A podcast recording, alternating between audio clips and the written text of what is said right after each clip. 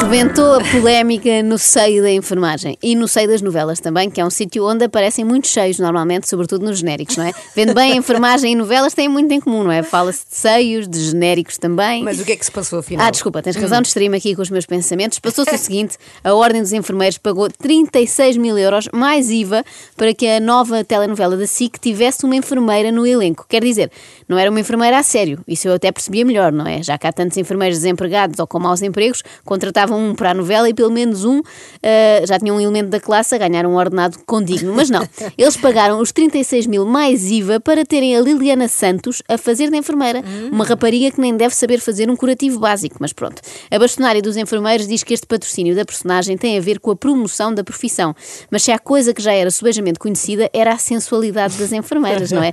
Não sei se escolher uma beldade como Liliana Santos foi boa estratégia. É um pouco chover no molhado. Já toda a gente espera que as enfermeiras sejam um poço de sex appeal. Deviam ter escolhido, sei lá, uma Lourdes Norberto para mostrarem que os enfermeiros têm de trabalhar até muito tarde até poderem reformar-se. Bom, o sindicato dos enfermeiros veio dizer que há formas melhores de gastar o dinheiro. Eu já estou a ver onde é que eles querem chegar. Queriam comprar uma personagem numa série da Netflix, Pois. não na novela Nazaré. Bom, a minha questão é: se esta moda pega e todas as classes profissionais começam a comprar papéis nos elencos das novelas, como é que será, não é? Então pensei em duas classes profissionais que poderão estar interessadas em melhorar a sua imagem pública. Por um lado, os motoristas de matérias perigosas e por outro, os árbitros, não é? E Oh, esbocei o guião da primeira cena. Nesta Oh, cena, não. muita atenção, concentrem-se agora.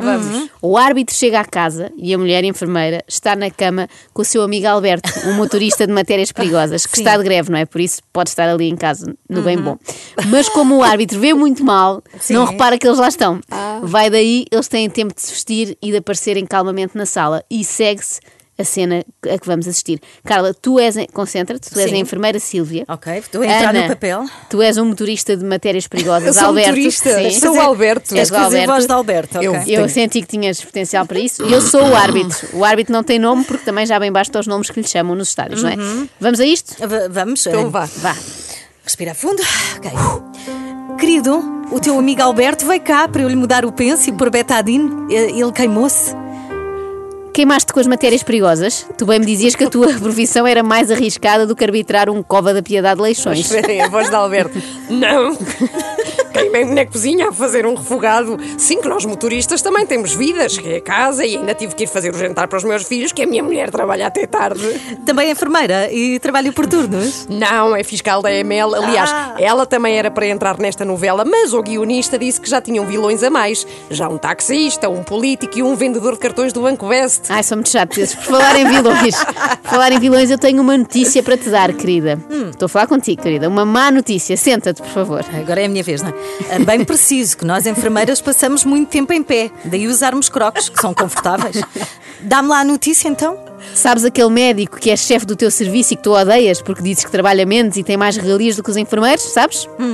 No próximo episódio vai-se descobrir que é o teu verdadeiro pai. Ai, o Alberto, está chocadíssimo, Alberto? Também tenho uma notícia para ti. Tu também és filho dele. Vocês são irmãos, sim. E eu vi que estavam na cama, que eu vejo bem. Só que às vezes fins que não. Como quando é penalti contra o meu clube. Ok, acabou, acabou. Pronto. Porque no fundo as personagens vão mudar, mas as histórias continuarão as mesmas, não é? É, não Sempre é? dois irmãos separados. Pois. É preciso alguém que pague à SIC ou à TVI para pôr um guionista de novelas na trama de forma a que a classe fique mais bem vista. Ah. Bela novela. Espero que sigam. conselho. Alberto era assustador, Ana. Era, não era? Sim, sim. É a minha voz de motorista de matérias perigosas. Tenho outras classes. Esta era para essa.